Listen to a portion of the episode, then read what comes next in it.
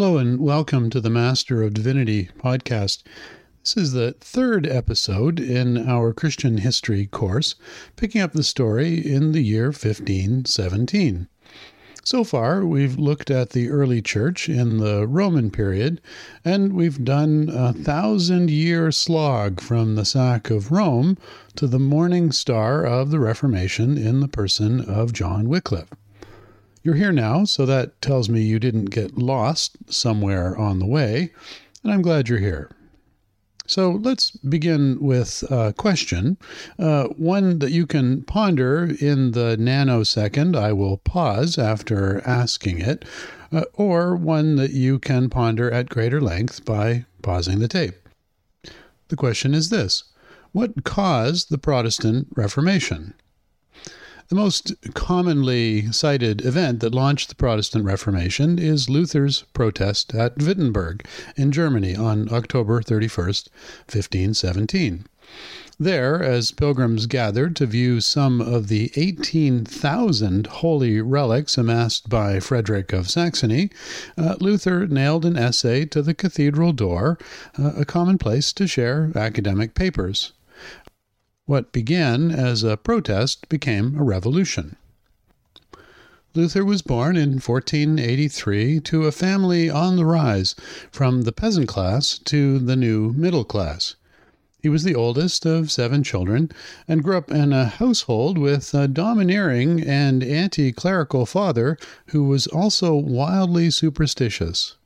This was certainly not uncommon for the time, but young Martin seemed to get a double dose of pagan superstition and an irrational fear of God.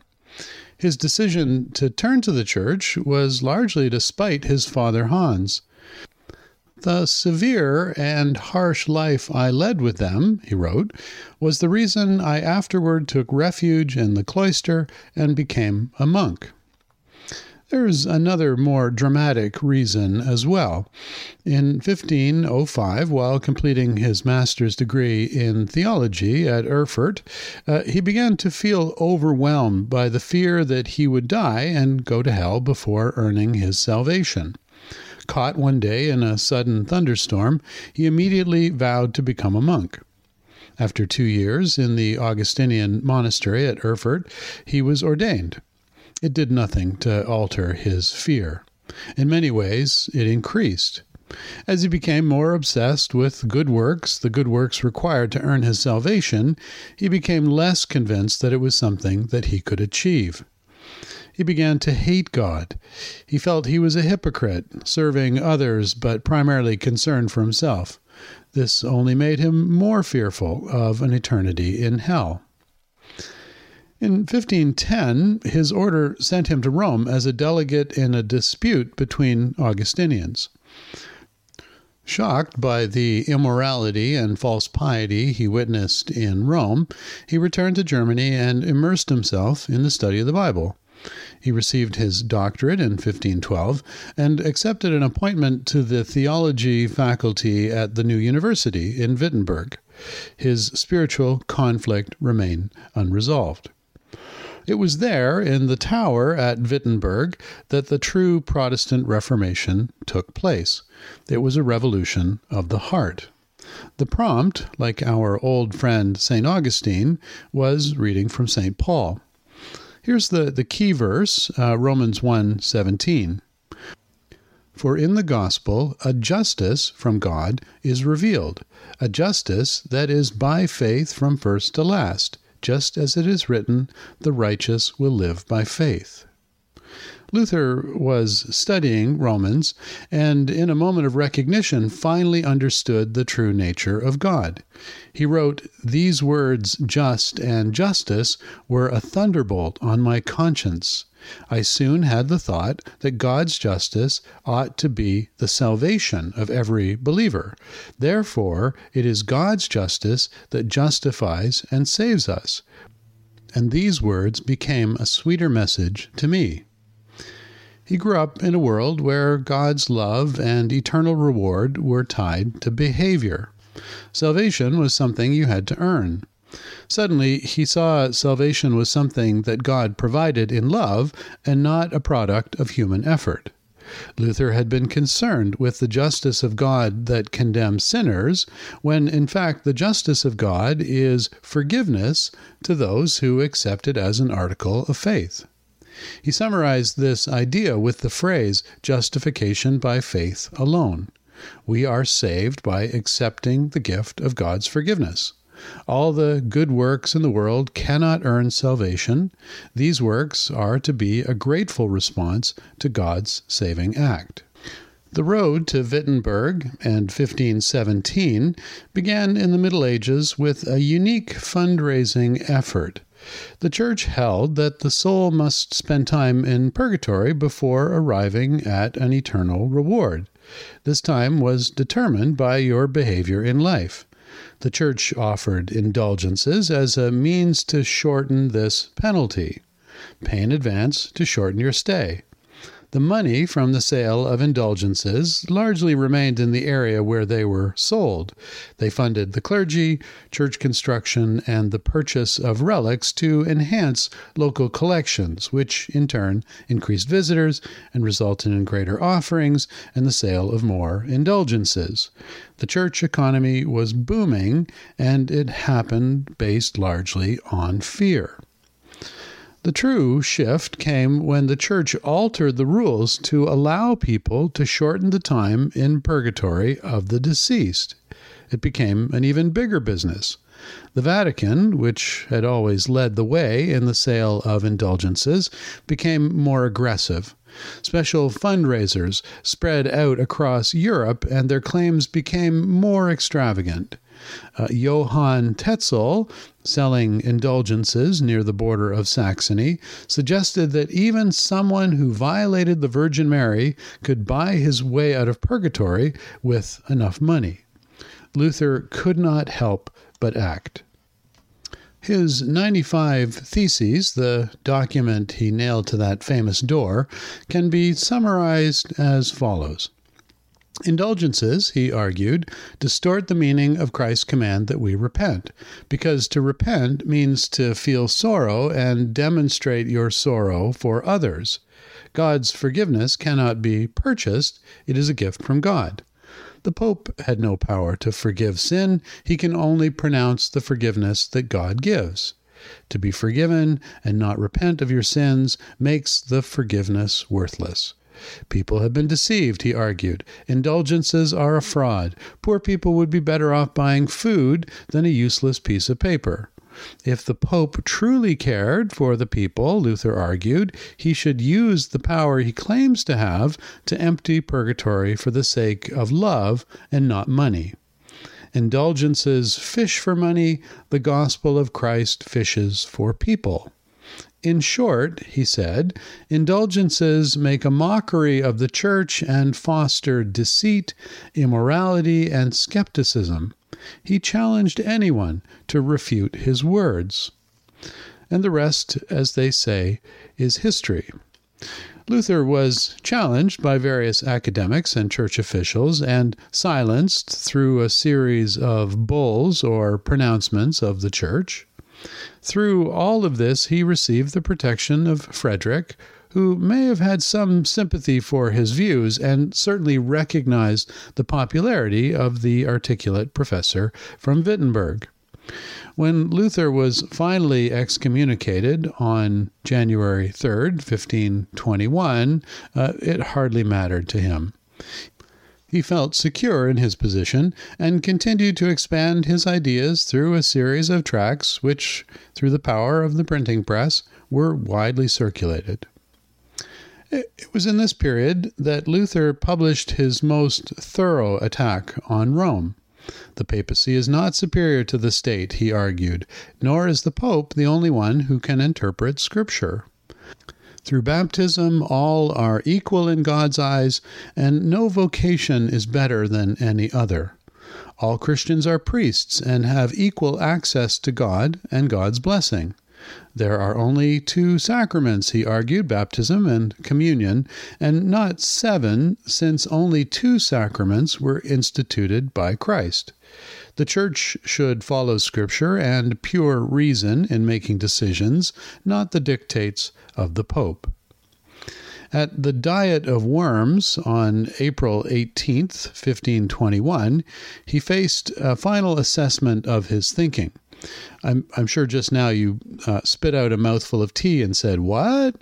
Uh, it was a diet, a church assembly, held in the ancient German city of Worms. Worms. Uh, the Diet of Worms. Go ahead tell your friends. So, so Luther reiterated to the Diet that he would follow his conscience and the Bible rather than their judgment, and said one of history's most memorable statements I cannot do otherwise. Here I stand, so help me God. To conclude with Luther, I need to say that he is a complex character. Luther stood for freedom and spiritual liberation, but instructed the princes to attack the peasants in revolt in 1525, the same peasants who were incited by his ideas and his challenge to authority. He was a rigid theologian, but wrote dozens of hymns. He was locked in controversy for years, but found time to translate the entire Bible into German. To summarize Luther's contribution, uh, we could say the following. Uh, one, justification by faith alone, essentially restating an, a biblical idea. Next, the priesthood of all believers in interpretation of Scripture and in access to forgiveness. And finally, uh, two sacraments, baptism and communion. The side effects uh, of Luther's program uh, could be summarized as follows.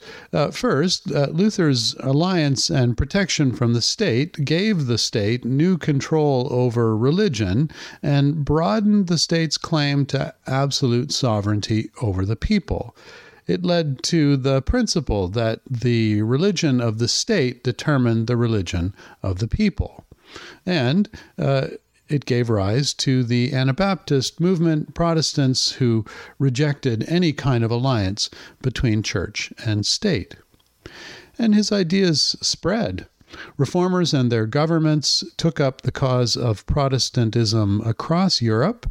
Uh, Zwingli in Switzerland, uh, Knox in Scotland, and Cranmer in England were among the heirs of Luther. Yet the mantle of Protestant leadership fell to John Calvin. The person we associate with the birth of the Presbyterian Church, Calvin had a greater role than Luther in the spread of Protestant ideas into France, Holland, England, Scotland, and of course his base at Geneva. French by birth, he was drawn to the newly Protestant city of Geneva to institute his ideas and create a model Christian community. For the last 20 years of his life, he led Geneva as a theocracy, a city directed by the will of God and by John Calvin. Calvin's key innovation in Protestant thought was to promote the idea of predestination. All are born sinful and depraved, uh, yet God elects a few for saving. Only God knows the identity of the elect, and so it is important that everyone live as if they were. Uh, why God chooses some and not others is a mystery, according to Calvin, uh, known only to God. The thing which set Calvin apart from others was his insistence that the church and government be one, a theocracy, meaning literally rule by God. In this way, God ordained that Calvin should rule every aspect of Geneva's faith and life.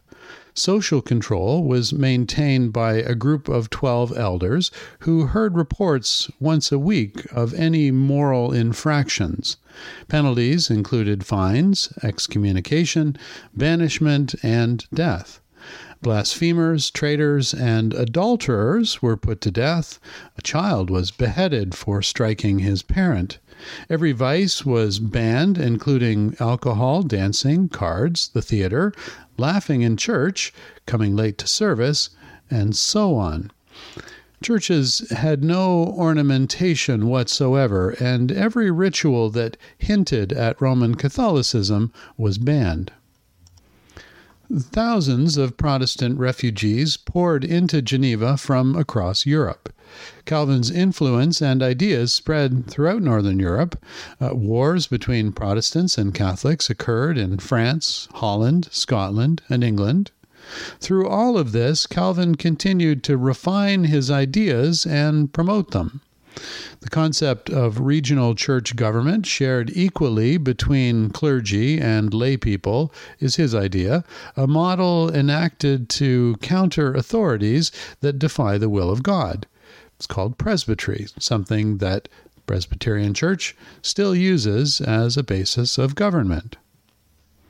Efforts to reform the Roman Catholic Church in the face of the Protestant threat largely failed. While the founding of the Society of Jesus, Jesuits, increased piety and discipline in the church and increased its influence in an expanding world, there was no change at the top. The Council of Trent, an attempt at reform, became a victory for the status quo, as every aspect of the faith decried by Protestants was confirmed.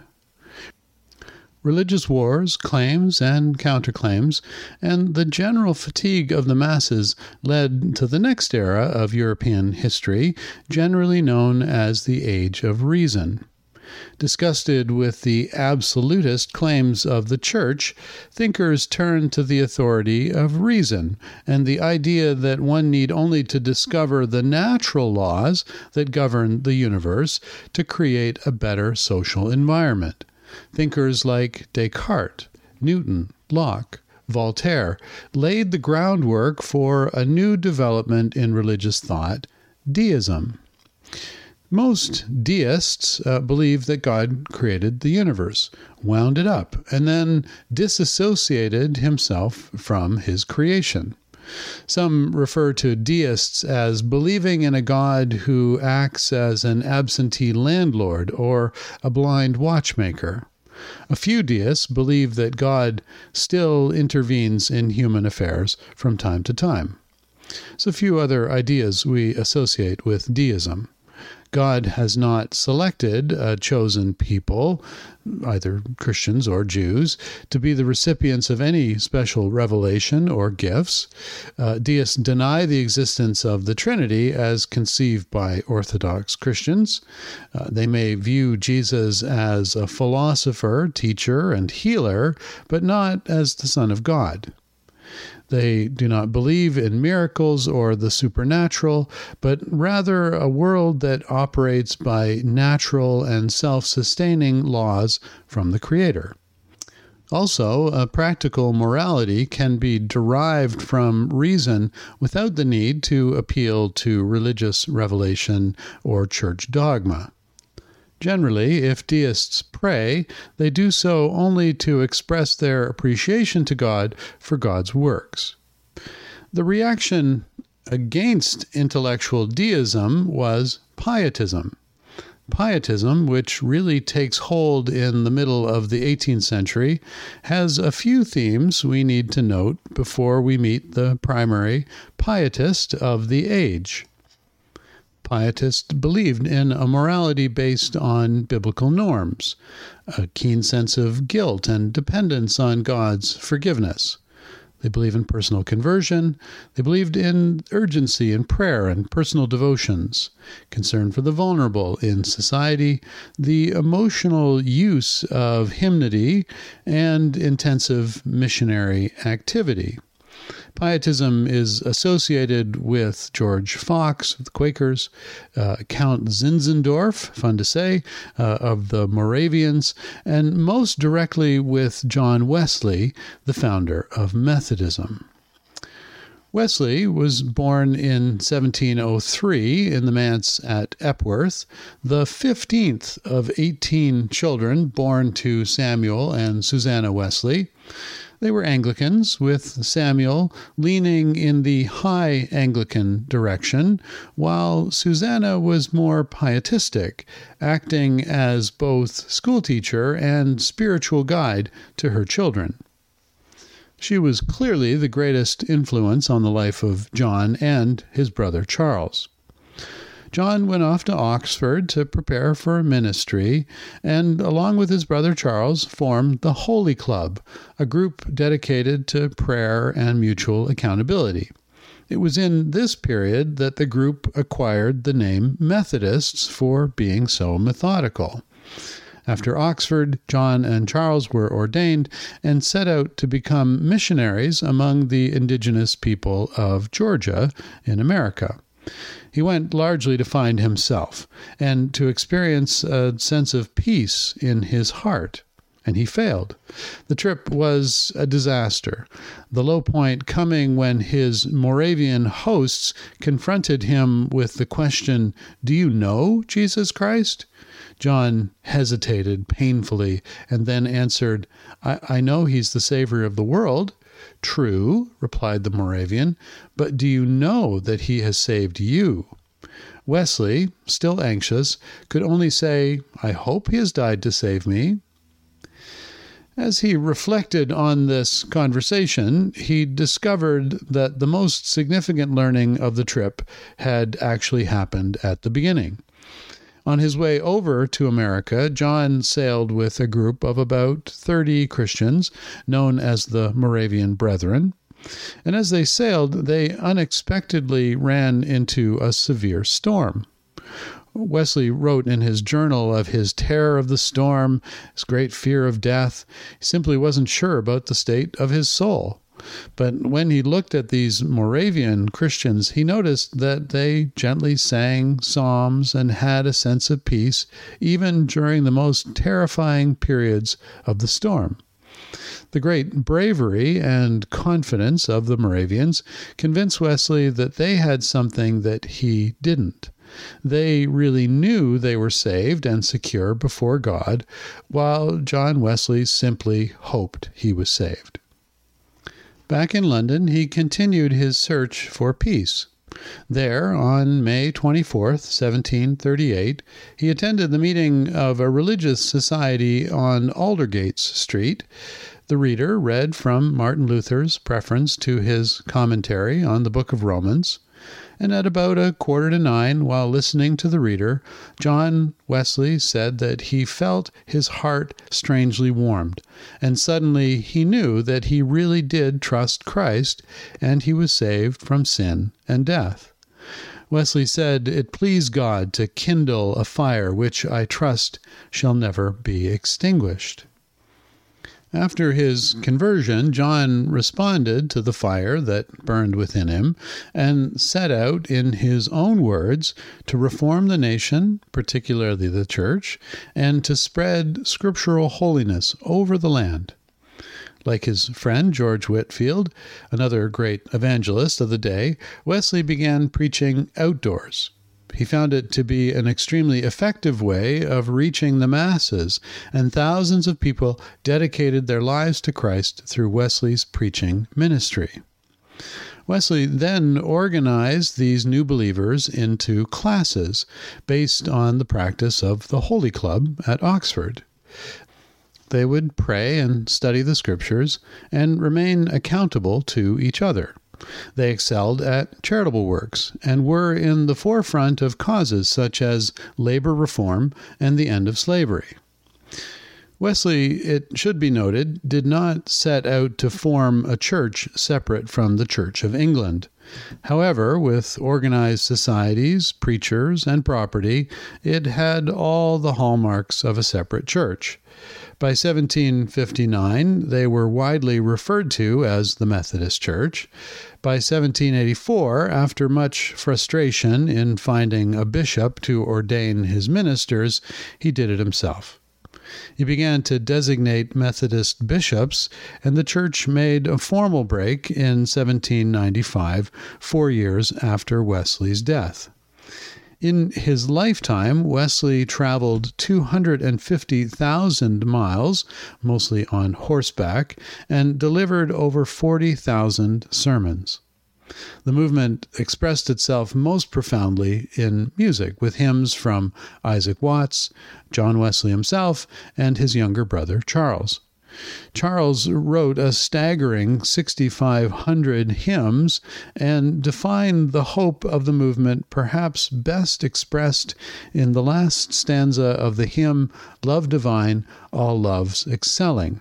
I'm going to read it to you, I'm not going to sing. Finish then thy new creation, pure and spotless let us be.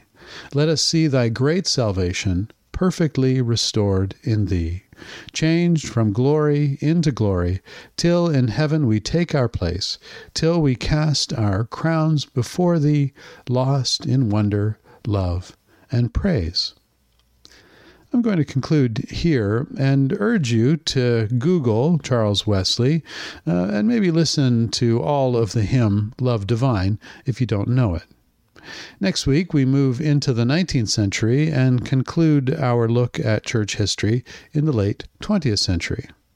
Have a good week, and thank you for joining me.